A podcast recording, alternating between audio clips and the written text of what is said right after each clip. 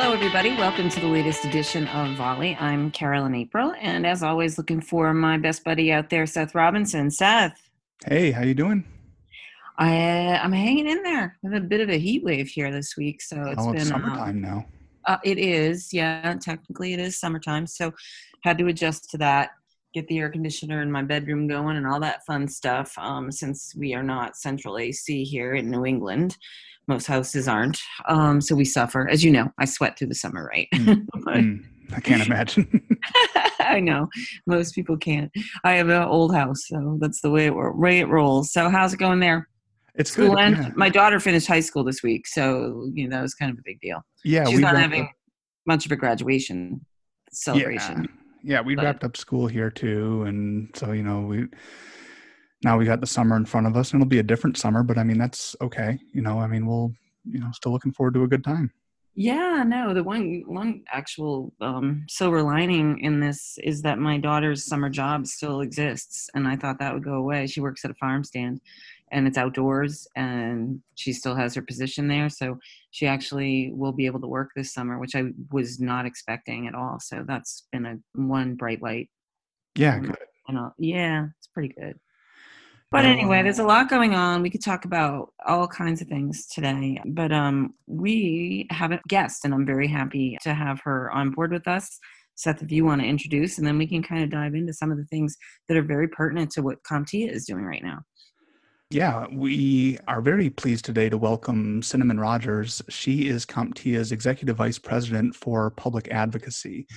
And so she and her team have been uh, in DC for a long time uh, doing advocacy related to the tech industry. But especially over these past few months, uh, they've been very busy as the world has been changing due to the COVID 19 pandemic. So we wanted to talk with her a little bit about what her team has been doing. So, Cinnamon, thanks for joining us today. Welcome. Thank you so much, Seth and Carolyn. I'm I'm very happy to be here. I just passed my one year anniversary at CompTIA, so um, congratulations. Thank you, thank you. I'm I'm really excited to be talking to you both and and to your audience about the world that we're living in um, as it relates to CompTIA's work in advocacy. So maybe I'll just jump right in. Yeah, yeah. I mean, I, am interested because this has got to throw it's thrown everybody off their axis, right? And so in particular, I can't even imagine how public policy types of projects, initiatives, priorities, all of it has been impacted by this, you know, really hard right turn that we've all had to take. Right. Well, that's that's absolutely true. CompTIA's advocacy team, first and foremost, we work to advance the interests of the IT sector. We work on ensuring policies at both the state and the federal level. So we have a state and a federal team all of our focus is on allowing the industry to innovate and invest, providing strong cyber and supply chain security solutions, allowing for free and fair trade, and of course, um, building a 21st century workforce.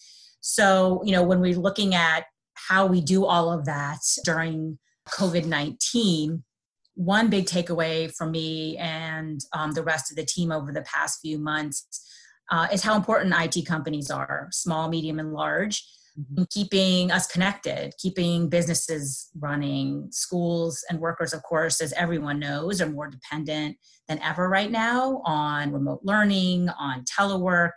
Uh, health professionals are using telehealth solutions more than ever. So, making sure all the technology works is critical, and therefore, all the priorities that we focus on and have been focused on pre pandemic are um, very much front and center. In fact, I would say even heightened during this time. For example, we've always worked to promote ubiquitous broadband in America, right? There's always been this concern about a digital divide. So that has always been a top priority for us, ensuring that whether you're, you know, socioeconomic or uh, rural areas all have equal access to high-speed broadband also, of course, always very focused on keeping our network secure, making sure our supply chains are safe and reliable.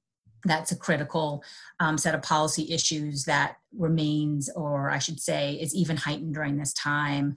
And then ensuring we have a pipeline of IT workers that's able to build, manage, and protect our infrastructure is hugely important. And we're at a time where you have record unemployment. So figuring out how to help those displaced workers find jobs and, and especially high paid, stable jobs in IT has certainly been a big focus for us during this time, even more than ever.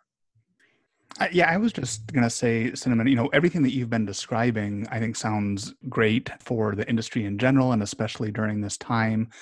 Uh, you know, there's so much happening, and it just it makes me think that with any industry, I think one of the big challenges is helping lawmakers understand the issues of the industry because lawmakers might have some expertise, but they probably don't have deep expertise in every single issue that's coming to them. So could you talk just a little bit about the balance that you try to strike between informing lawmakers and then having the industry try to take the lead on certain issues? So, uh, how do how does your team help lawmakers understand the different issues that are out there uh, and and make sure that they're making balanced decisions where they might not always have the deepest expertise? Sure. Well, that's a challenge, certainly educating lawmakers about the complexities of our industry has been something that not just CompTIA, but the entire industry and our member have um, struggled with. Again, we are an organization that represents big, medium, and small companies, all of which have a diversity of interests. And so first, it's really important for our advocacy team to really hone in on the issues that matter the most to the full cross section of our membership. So, I'll give you an example. Cybersecurity is an obvious one. Every company, big, medium, and small, prioritizes working with government to find solutions around how we manage cybersecurity. And so our internal processes rely on committees comprised of our members who look at the landscape both at the federal and state level with respect to what lawmakers' concerns are and come up with policy solutions that we can then collectively agree on. And once those decisions are made about what our collective industry priorities are and how that interfaces with what lawmakers are concerned with, then we're looking at how do we get in front of policymakers, and we do that in a variety of ways. So there's direct lobbying, obviously, now in the current environment that is not face to face it's over zoom but that's a whole nother set of issues that we're grappling with um, recently. But there's direct lobbying where we're speaking directly to members of congress and their staff state legislators advocating for our positions and that's usually happening in real time when legislation's moving. There are larger industry wide campaigns that we might join with other trade associations where we send letters to lawmakers to raise awareness around issues. So we add our voice to larger industry efforts to amplify and highlight issues of the day. There's marketing campaigns where we spend time hosting events that allow our member companies to speak on issues that are important to them and that highlights like we'll have five to ten events a year on capitol hill where we invite members and staff and we have panel conversations discussing every issue of the day whether it's 5g security or again the future of the workforce. So it's starting with the process of ensuring that we understand what the priorities are for our diverse membership and then it's finding every pathway to lawmakers to influence them, whether it's direct lobbying, marketing, or events.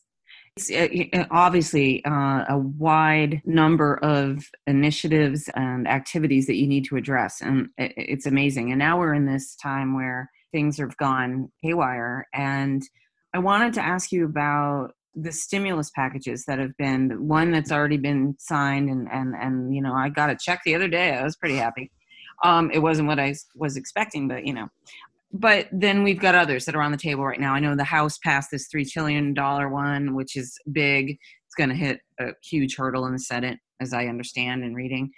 But most of our members are SMBs, they're small businesses. We do tons of research here at CompTIA, and generally, if you're talking about channel solution providers and, and managed services providers who make up the large bulk of our membership, we're, we're talking small companies. We're talking companies under a million dollars in revenue and you know some who have fewer than 10 employees. And so these are they're, they're ripe for this type of stimulus. How are you helping people navigate that? Give us a little insight there. Well let me back up a bit and just give you a little bit of an update on how we're actually advocating during this period of time because Great as you well articulated, you know, we are currently grappling with an upended way of living and working, and there that's not an exception for DC and state capitals. We're in a position where there's not a lot happening in terms of public hearings um, for an extended period of weeks for the bulk of March and April. You know, members of Congress were at home, and Congress has slowly started to adapt, started to hold hearings. You may have seen some televised on CNN where you have a, a huge committee room with socially distanced senators, remote witnesses, mm-hmm.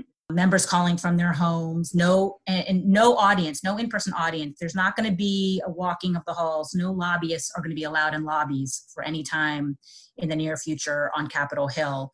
We also just had our first remote vote this week in the House, which was, again, an indication that they're starting to adapt to a new normal. So, getting to your point, yes, there's been now four huge stimulus bills that have passed. The, the largest being the CARES Act, which was a roughly $2 trillion bill that included small business loans, which I think you were referring to, also mm-hmm. check protection program, also, again, individual checks to folks. So it's a huge bill, the CARES Act, and that was pulled together by a very small group of people. It was mostly leadership, it was mostly Pelosi staff on the House side, Mitch McConnell's staff on the Senate side. So not a lot of rank and file, which meant, you know, it was harder for organizations to sort of lobby that bill because it was such a small number of people pulling that together that's the first four stimulus bills that passed. And in that package, there was funding for small and medium sized businesses for them to keep their utilities running. There was not funding for small and medium sized businesses to pay for their IT and other cyber services. So, one effort that CompTIA has taken on um, on behalf of those smaller members our MSP community with working with Nancy Hammervik and her team, pulling together a grassroots effort to reach out to the Hill and advocate that the PPP program should be extended to allow for small, medium sized businesses to use that federal funding also for IT and cyber services. So that's mm-hmm. one big effort um, that we've undertaken. We've also you know, a few weeks ago, the House passed a fifth stimulus package. This is what you'll hear referred to as the HEROES Act. This has only passed out of the House, and Carolyn, you're correct. There's going to be some, a lot of negotiation uh, before it reaches the president's desk because the Senate leaders are, I think they're starting to come around. They realize they've got to do some more stimulus, but there's still a lot, it's still early early times on the Senate side. But the HEROES Act provided an additional $3 trillion in relief. And we were very actively engaged in pulling together language as part of that package. Part of what we were advocating is on this small, medium sized business piece to allow for more funding for IT and, and cyber. But there were others as well that that kind of dovetail into some of the priorities that I had I had mentioned earlier. The good news is that you know some of the areas where we worked really hard, we, we advocate for more funding for workforce programs. There's two billion in there supporting workforce programs. We also worked uh, and advocated that there be funding to expand broadband access, and that also is in the HEROES Act at around five billion. So again, you know, these are strange times. Uh, we want to be mm-hmm. having conversations with the Hill as appropriate when um, when they're looking at new funding sources that fit within our priorities. What's your gut on this uh, phase five bill passing?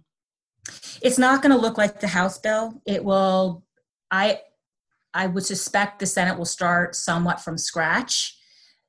The good news is, I think anything that's in the Heroes Act is sort of then it's li- it's alive and there's there it shows that there's momentum behind those ideas. Some of them are bipartisan ideas.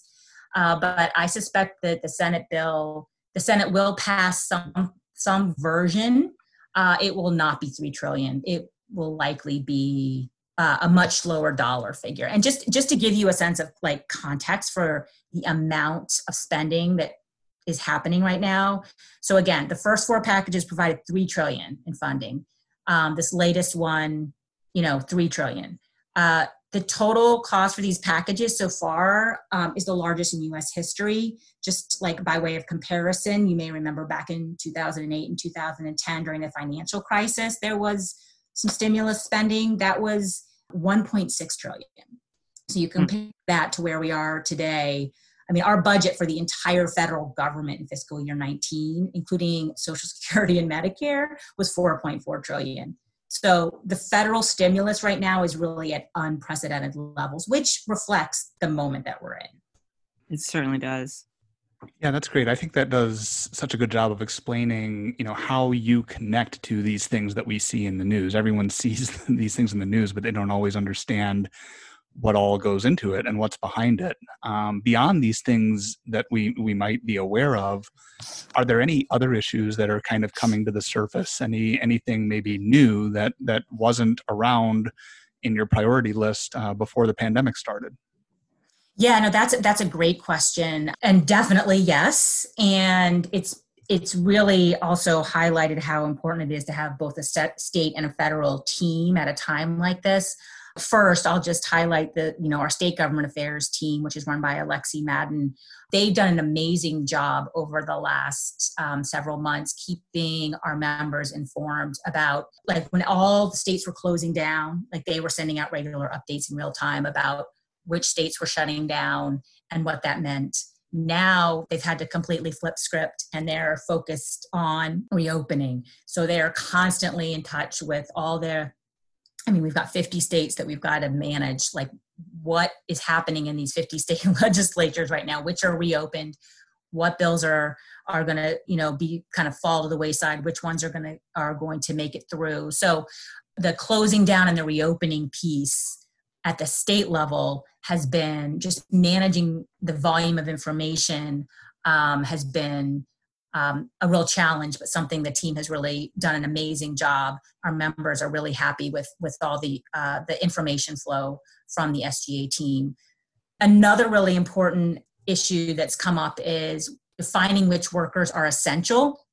I mean, that's been a huge important topic over the last few months, of course, because as states are closing down, there were a lot of questions around what that means. Now, of course, as things are reopening, essential workers were still working this entire time and of course are going to be the first to go back if they're not already working. So we've spent a lot of time working with the relevant agencies and governors as decisions have been made about defining what an essential worker is. That's this has all been driven through the federal government and then the federal government is sort of disseminating that information to a certain extent down to the states so, the key policymaker on this front has been the Department of Homeland Security's Cybersecurity and Infrastructure Security Agency. We're just going to call them CISA. That's what everyone refers um, to the agency as in Washington.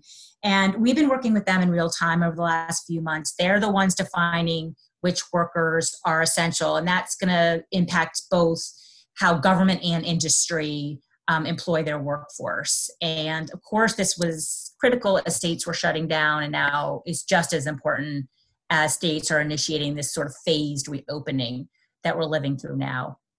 And CISA has basically designated 16 critical infrastructure sectors, and they're broken down along the lines of which parts of our economy are so crucial. If they stop functioning today, it would be debilitating for the mm-hmm. nation that's how they're looking at that list. And of course, in our neck of the woods, that means, you know, communications, critical manufacturing, information technology, they're included in that list of 16. So CISA has basically developed this guidance. Um, they've done it in iterations. You don't need to know all the backstory, but basically they've developed this guidance for these 16 critical infrastructure sectors. And they're designed to help both industry and government. Again i mean industry is desperate for this information. They want to make sure that they're in compliance and that they're protecting their workers. So this is all also being done i should note in uh, collaboration with the CDC and HHS, the health organizations. But basically, what we found is so CISA issues these guidelines, the states are essentially taking that guidance and putting it into their own statewide guidance, either through executive orders or other other ways. Um, but what we found on the ground, what our state government affairs team is reporting to us, is that you know, the states are you know they're they're all eager again to adopt the guidance but because there's room for interpretation and there's ambigu- ambiguity and there's really no single arbiter for you know how the language applies in every situation in real life. You know each state and jurisdiction is taking different approaches. So well, i'm going to stop you there because i find this fascinating. I think that no other time in our history has exposed the federalist nature of, of, of our society like this, in that you don't get ultimate guidance from the federal government. It's, it, it's really up to all the states to kind of figure things out on an individual basis. And while that is both empowering, it's also confusing. And I can't imagine you've got to navigate that, and it's difficult. Well, I would say that the federal government's doing a really good job of coming up with this guidance. I've been really impressed with the DHS and CISA for collaborating really well with industry and recognizing that their first iteration wasn't going to be their last. They've issued four iterations of this guidance. And, you know, they're doing it in real time during a pandemic that we've never had to deal with before.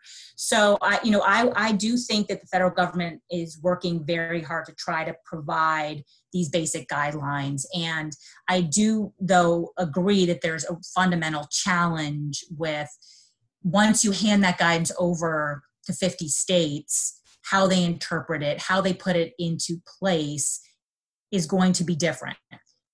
So having to navigate the implementants has been hard. Again, yeah, I, I was going to follow up on that, Cinnamon. You've mentioned federal and state quite a bit. Obviously, most of CompTIA's work is here in the U.S. That's where we're based. But what about any international stuff? Do you play in that at all? Uh, you know, is, is that coming into play during this time? Yeah, absolutely. And and thanks for that question. Unfortunately, we've also been grappling with the current pandemic having exacerbated our relationship with uh, China, right? So, you know, that's negatively impacting our already tenuous trade relationship with China. Uh, trade policy, something CompTIA is very focused on, and it's really critically important for our industry because we rely on a diverse supply chain, you know, from all across the world, and of course, you know, open and free markets. CompTIA actually just released last week. We do an annual report called the Tech Trade Snapshot. So I want to give a shout out to Tim Herbert and his team. That was, again, just rolled out last week. And it basically explains the tremendous impact that trade has and has had over the last, you know, I mean, I think over the last half century, trade volumes of goods and services increased by, you know, 20 fold, topping 25 trillion uh, in 2018. And yet, you know with all that growth it just again is a reminder that when we have disruptions how big of an impact it has on the flow of goods and services uh, between all of our our trade partners so we hosted a webinar just last week uh, with Tim Herbert and members, uh, including Google and others, that did a bit of a deep dive on that report. So anyone who's interested should go check it out on our website. On the advocacy front, you know, our team has been really proactive over the last several years, uh, working again, always towards promoting free and fair trade, but pushing back really hard against all the increased tariffs and new export controls that have really disrupted a number of our members' ability to maintain. Again, they they're very diverse supply chains. China, of course, continues to be the big focus, but even beyond China, we're we're, we're doing a lot with the UK and EU and Kenya. There's a lot of work on bilateral trade deals. Um, so so yes, we uh, we focus a lot on trade policy, export control policy, because that too is critical for all of our members' success. So, Cinnamon, I want to lighten it up here a little bit. Rumor has it, and we we know it here at CompTIA, but maybe our listeners do not, that we are in the midst of opening a new DC office. You want to talk a little bit about that? Yes, Carolyn, thank you. We're super excited. We're ha- we have a brand new DC office located in the shadow of the Capitol. We'll be opening, of course, in compliance with DC's reopening as they phase uh, workers back in um, appropriately. And we'll of course follow all of their all of their lead and and take all of their health considerations. Uh, make sure all of those health considerations are are addressed. I know Todd, our fearless leader, is excited for us to host policymakers and our members for it to be a gathering place. Also, allow us to really showcase in DC, you know, all the great work that CompTIA is doing, highlighting all the amazing workforce programs, our certification and training programs.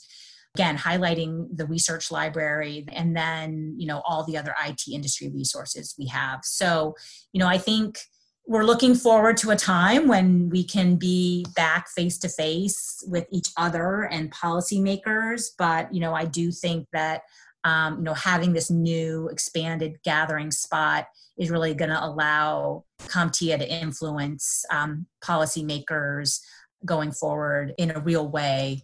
And so we're we're excited about when that day comes when we can all get back together. Yeah, I'm super excited to take a trip down. I'm only an hour flight away, so hopefully that'll happen sooner rather than later. We would love to host you.